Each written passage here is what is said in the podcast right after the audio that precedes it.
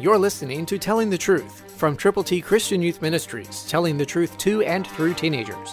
Here is Triple T founder George Dooms. Believe on the Lord Jesus Christ. Therefore, as we have opportunity, let us do good to all, especially to those who are of the household of faith. Galatians 6:10, New King James, provides that promise for you. That's God's Word. Understand when you have opportunity, do good to all. That means every person with whom you come in contact. Tell them how to get to heaven. Let them know that God loves them. Jesus died for them. He was buried, and he rose again on the third day.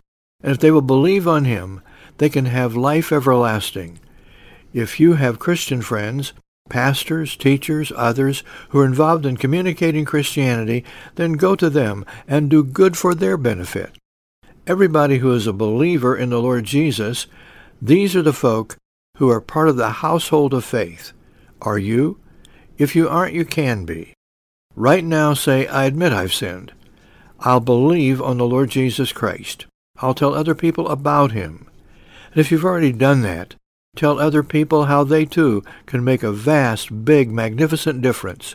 So go with the gospel, and don't be holding back, but go forward. Remember, we have opportunity, so let us do good to all, especially those who are the household of faith.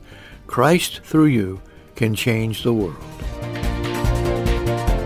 For your free copy of the Telling the Truth newsletter, call 812-867-2418, 812-867-2418, or write Triple T, 13,000 U.S. 41 North, Evansville, Indiana, 47725. Tune in to Telling the Truth next week at this same time on this same station.